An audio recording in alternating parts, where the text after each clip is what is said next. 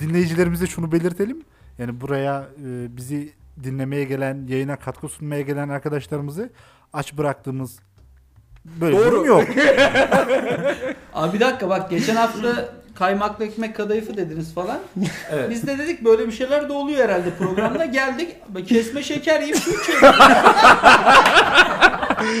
bir pakette tuz getirin. Evet. Abi böyle bir şey yok. Bir de komşudan kuru ekmek alırsak bence biz bu işi çözeriz yani. Sirke sirke. Buradan şöyle bağlayabiliriz. Geçen haftaki e, kaymak, afyon kaymağı, ekmek kadayıfı bu tatlı muhabbetin üzerine bu hafta bize tatlı muhabbetiyle katkı sunacak, katkı sunabileceğini düşündüğümüz Burak Kaymak aramızda İnşallah. ve diğer iki arkadaşımız aramızda Aslıhan ve Pınar. Penir. Penir ne ya? Pınar değil mi? Abi benim Pelin. İnsanın ikisi de bunu yapmasın. o sırada aklımda peynir geçiyordu biliyor musun? çok çok özür diliyorum. Pelin. Senin özürün hiçbir şey ifade etmiyor. Adam kardeşin adına peynir gibi bir şey dedi. Sen de mi acıktın? Abi ben de galiba acıktım. Ben onu kurtarmak için söylemiştim ama yeni gelenlere bir hoş geldiniz alkış alalım. Ayrıksı Şeyler'in 5. programına hepiniz hoş geldiniz. 5. haftamızda da bu çizgi film serimize devam ediyoruz. Bu haftaki çizgi filmimizin ismi Faşist Barbarlar olarak belirtebiliriz. Kısaca böyle Türkçeleştirebiliriz.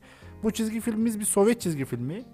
Böyle değişik çizgi filmlerle her hafta karşınıza gelerek işlediğimiz konunun farklı ülkeler ya da farklı milletler tarafından nasıl ele alındığını sizlere gösterme gayesindeyiz. Bu çizgi filmimiz 3 dakika 37 saniye uzunluğunda bir çizgi filmi ve orijinal dili olan Rusça olarak yayınlanmış bir çizgi film. Tabi her çizgi filmde olduğu gibi bu çizgi filmi de biz YouTube platformundaki izleyebileceğiniz linkini yayınımızın ekinde aşağıda bir yerlerde paylaşacağız. Oradan çizgi filme ulaşmak isteyenler ulaşabilirler. Bu çizgi filmimiz bir hiciv gösterisi şeklinde. Aslında biraz da tiyatral bir yanı var. Toplamda 3 perdeden oluşuyor. Her perdenin de kendine ayrı e, başlıkları var. İlk perdenin ismi, ilk oyunun ismi Köpek Eğitmeni Adolf ve onun köpekleri başlığıyla sunuluyor. Burada Nazi üniformalı Adolf Hitler e, bir restoranda yemek yer ve bu restoranın ismi de Yeni Avrupa restoranıdır. Hem bu çizgi filmdeki bütün görseller ve karakterler, karakterlerin oluşumu hem de geçen hafta da bahsettiğimiz gibi meka- mekanın propagandası burada da karşımıza çıkıyor ve seçilen mekan bir restoran ve restoranın ismi Yeni Avrupa restoranı.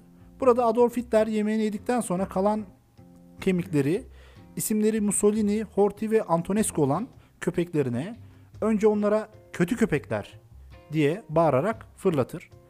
Burada anlayacağınız üzere Mussolini isimli köpek İtalyan Duce, Benito Mussolini'yi Horthy isimli köpek Macaristan kralı Miklos Horthy Antonescu isimli köpek de Romanya Krallığı'nın başbakanı olan ve milli şef olarak andıkları Ion Antonescu'yu simgeliyor. Burada hepsinin tek tek görebiliyoruz. Emirhan bir şey sormak istiyorum. Buyur abi. Bu köpek tasvirlerini görünce ne anlıyorsun çizgi filmi ilk izlediğin Ee, zaman? İlk izlediğimde Ne açıkçası çağrıştırıyor sana? köpek tasviri iki fikri uyandırıyor bende.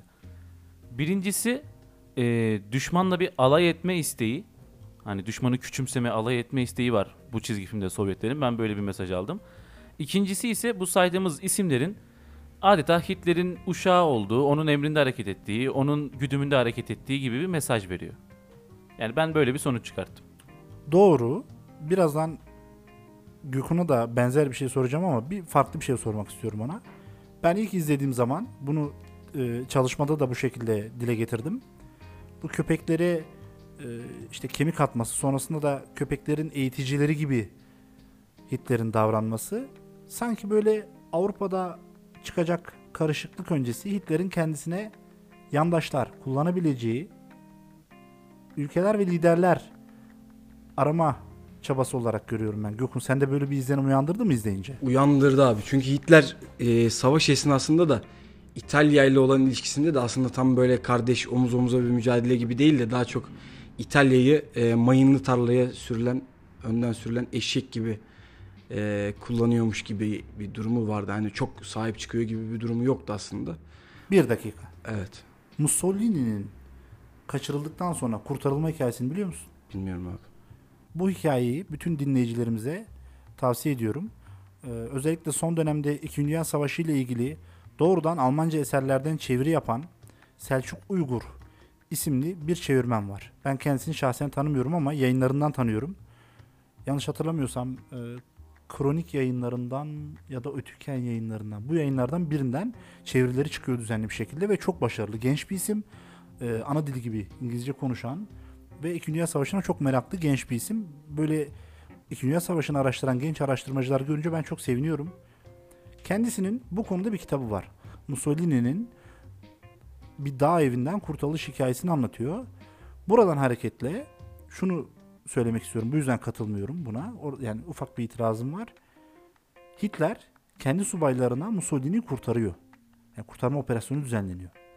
Savaşın ortasında hani doğrudan İtalya'yı böyle bir e, mayınlı bir tarla olarak kullanmaktan ya da sadece kullanışlı bir ülke olarak, ülke olarak görmekten öte biraz daha bir samimiyet var aralarında. Bir arkadaşlık, bir yoldaşlık kendilerince var. Ama diğer faşist liderler için söylediğin doğru. Ama Hitler'le Mussolini arasında bence farklı bir şey var. O eserde de ben bunu anlamıştım. Bildiğin Alman hava kuvvetlerinin komandoları e, böyle çok yükseklerden derin atlayışlar yaparak Mussolini'nin esir tutulduğu dağa in- indirme yapıyorlar. Burada çok ciddi çatışmalar oluyor ve Mussolini'yi kurtarıyorlar. Sebebi en güçlü müttefik olduğu için olabilir mi? Diğer e, faşist liderlerin yanında daha parlak durduğu için olabilir mi? Olabilir ama biraz da ben Hitler'le olan dostluklarına bağ- bağlıyorum. Bu tarz olabilir. adamların böyle takıntıları da olduğunu düşünüyorum ben. Hani e, özellikle bunu faşist eğilimi gösteren liderlerde daha fazladır. Dostluklarına bir nebzeye kadar e, sadık insanlar diyebiliriz biz bu insanlara. Ben bunu algıladım. Tabi burada çizgi filmde de bu köpekler aracılığıyla bu liderleri kullandığını görüyoruz. Ve ilk perde Avrupa'daki karışıklığı betimler şekilde köpeklerin kemik etrafındaki birbirlerini kovalamasıyla sona eriyor. İkinci perdenin başladığını görüyoruz hemen ardından. Hocam ben burada bir, bir şey soracağım. Tabii Ee, bu kemiğin etsiz olması veyahut hani hiçbir besin değeri de yok. Aslında Rusya bunu yaparken Avrupa'nın da çok matah bir getiri kazandırmayacağını falan mı gösteriyor yoksa metafor direkt olarak kemik köpek ilişkisi mi?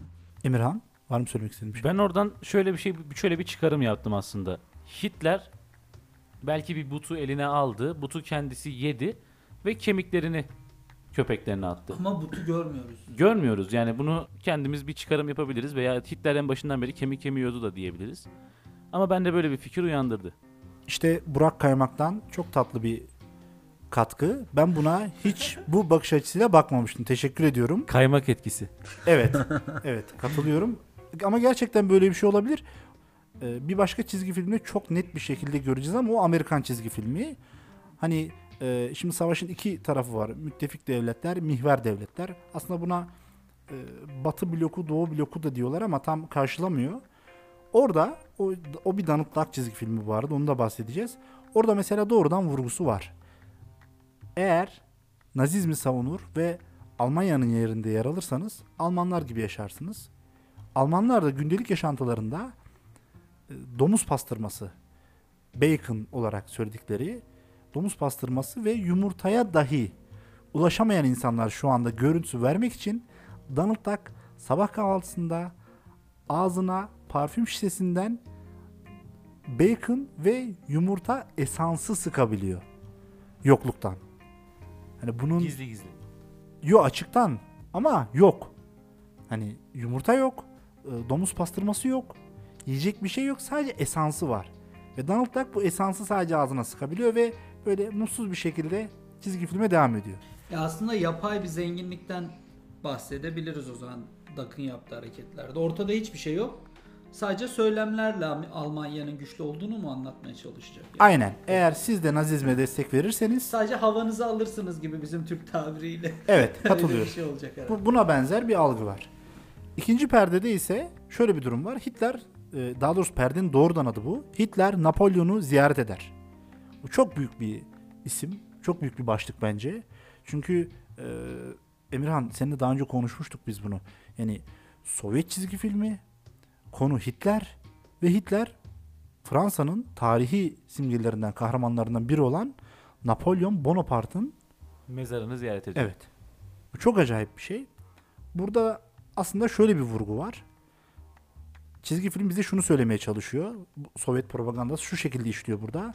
Hitler Avrupa'yı fethedip sonrasında da dünyayı fethedip aslında bir Napolyon olmaya çalışıyor. Evet. Ve bunu yapabilecek mi? Bunu yapabileceğini mi sanıyorsunuz sorusunu sorduruyor ama eninde sonunda Hitler'in bunu yapamayacağını ve e, Napolyon'un en fazla yanında mezarında bir yer bulabileceğini, Napolyon'un yanına dahi yaklaşamayacağının mesajını veriyorlar. Müsaadenle bir özet yapmak istiyorum abi. Ben Bir dakika soru- şu an yeri mi? Evet Özetin bence yeri değil. mi? De- Değil bence mi? değil. Beklesin abi biraz çünkü bitiriyor konuyu bitiriyor. Arkadaş çok güzel özet yapıyor da. Emirhan lütfen unutma bunu. Tamam abi. Özetini unutma. Benim sormak istediğim sorumu unuttum senin yüzünden ya. Ne soracağımı unuttum. Bu senin suçun ama. Bunu Ne soracağım diye soruyor sana. Hadi. bana böyle bir bilgi gelmedi. Öncelikle Tamam. bunu söylemem lazım. Ruslar neden Napolyon'u bu şekilde yüceltiyorlar peki? Bu aslında çok yüceltmek gibi değil çünkü Napolyon e, yani döneminin Avrupa fatihi gibi Hmm. algılanıyor. Yani Napolyon gerçekten büyük bir lider. Ee, Fransa'ya e, toprak katan, Fransa'nın o dönemde yani Fransa çok güçlü bir ülke olmadı hiçbir zaman bölgesinde. Hatta Napolyon'dan sonra ben hiç hatırlamıyorum böyle bir ülkeyi derleyen toplayan bir lider hatırlamıyorum. Sadece şunu söyleyebiliriz mesela savaş sonrasında e, Charles de Gaulle'den bahsedebiliriz. Onun dışında böyle bir lideri dahi yok Fransa'nın. O yüzden Napolyon önemli bir karakter ve önemli bir unsur. Sovyetler de bunu kullanıyorlar kendilerince. Yani sen Napolyon dahi olamayacaksın. Bak Napolyon'un Hmm. böyle bir emeli vardı. O gene bir şeyler yapabildi. Saygı duyulan bir lider oldu. Bir mezarı var. Hitler'in bir mezarı, mezarı dahi yok. Onlar da onu şey Bak yap- senin de bir mezarın olmayacak. Yani senin olmayacak. Onun var senin hiç mezarın dahi olmayacak. Ben izleyince bunu anlıyorum. Ya iyi bir öngörü çünkü 42'de falan çekilmişti değil mi bu? film? 1942. Evet. Yani Hitler 45'te öldü. 3 yıl önceden mezarın olmayacağını da öngörmüşler aslında biraz. Evet. Hemen ardından Emirhan buyur. Bu özeti ben yapmak istiyorum burada. ikinci perdenin özetini. Ee, Buyurun. Buyurun Emirhan Bey. Adeta Sovyetler bu çizgi filmle demişler ki ey Hitler sen kimsin ya? Senden büyük Napolyon vardı. Onun da mezarı var. Özet için teşekkürler. Ne demek abi her zaman. Pelin bir şey mi sormak istiyorsun?